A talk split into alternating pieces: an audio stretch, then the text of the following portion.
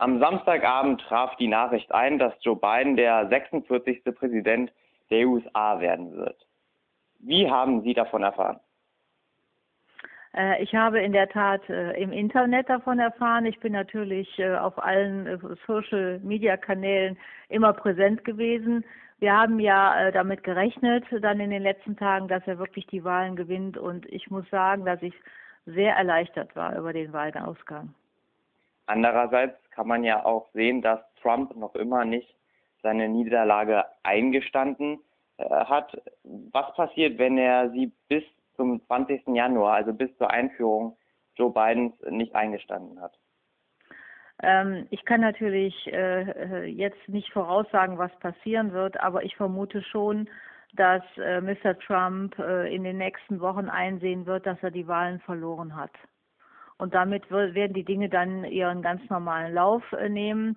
Ähm, noch ist er nicht so weit. Er hat ja gestern auch seinen äh, Verteidigungsminister entlassen und er versucht, äh, Obamacare eben auch äh, im Moment noch zu verhindern. Aber ähm, dann, wenn ähm, herausragende Republikaner ihm vielleicht dazu raten, das Wahlergebnis anzuerkennen, dann wird er das wahrscheinlich auch tun. Also Sie haben jetzt nicht die Angst, dass da ein Bürgerkrieg ausbrechen könnte oder dergleichen. Ähm, das kann man natürlich ähm, nicht verneinen, ähm, aber ich glaube eher, dass die Amerikaner, die ja eine lange traditionelle Demokratie haben, sich da äh, vernünftig verhalten werden.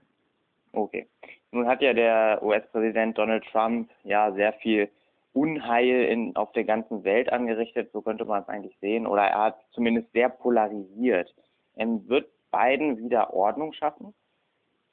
Also zumindest haben wir ähm, gerade in Deutschland und in Europa mit Joe Biden einen Vertragspartner, den wir seit vielen Jahren und Jahrzehnten kennen, äh, den man gut einschätzen kann und der ja ganz klar gesagt hat, er will keine weitere Spaltung des Landes, sondern er will die Amerikaner vereinen. Und ähm, ihn als Bündnispartner zu haben, ist, glaube ich, für uns Europäer ganz, ganz wichtig.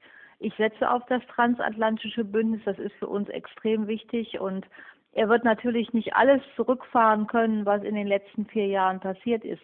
Und das will er vielleicht auch gar nicht. Und er wird von uns mit Sicherheit auch fordern, dass wir im Bereich Verteidigung mehr tun und dass wir uns ähm, mehr engagieren und nicht mehr der Zuschauer der Weltpolitik äh, sein werden. Mhm. Ähm, ich glaube jetzt nicht, dass alles zurückgeht auf äh, vor vier Jahren, also Reset. Das glaube ich nicht. Aber wir haben mit ihm einen vernünftigen Ansprechpartner und das macht die Sache wesentlich leichter. Mhm. Äh, was meinen Sie, was sind die Themen, auf welche jetzt ähm, Joe Biden besonders setzen wird, die in Vergangenheit unter Donald Trump ähm, ja, in Vergessenheit geraten sind? Ähm, in Vergessenheit geraten vielleicht nicht, aber ich, ähm, ich glaube also, dass Amerika als Handelspartner für uns extrem wichtig ist. Ähm, Amerika ist auch äh, wichtig im Bereich äh, der Verteidigung. Wir haben ja jetzt, ähm, oder nicht jetzt, wir haben viele Konflikte weltweit. Wir haben Syrien, Libyen, wir haben im Moment Bergkarabach. Wir haben ähm, auch einen schwierigen äh, türkischen Präsidenten. Und wenn wir jetzt ähm, mit, mit der USA besser zusammenarbeiten können und uns da einiger sind, dann sind wir auch als Europäer wesentlich stärker. Hm, ja, ja. Sie haben davon gesprochen, dass die Verteidigungsausgaben auf jeden Fall angepasst werden müssen. Was muss sich, in welcher Hinsicht muss sich auch Deutschlands Außenpolitik ändern? In welchen anderen Punkten? Ähm, äh, ich glaube, Deutschland muss mehr Verantwortung in Europa übernehmen. Das, das heißt? nicht nur im Verteidigung, ja, das also einmal, äh, dass wir natürlich im Verteidigungsbereich die Ausgaben noch äh, erweitern müssen. Das haben wir ja in diesem Jahr durch den durch die Erhöhung des Verteidigungshaushaltes schon getan.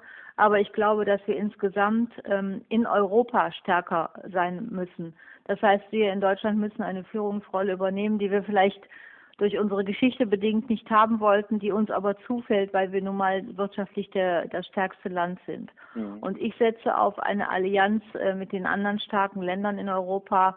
Und ich bin sehr froh, dass wir mit, äh, mit, mit Monsieur Macron, mit dem französischen Präsidenten, eben auch eine sehr, auf eine sehr gute Zusammenarbeit setzen können. Wir haben ja auch eine deutsch-französische Parlamentariergruppe. Mhm und ähm, ich setze auf diese gemeinsame europäische Sicherheits- und Verteidigungsstrategie zum Beispiel.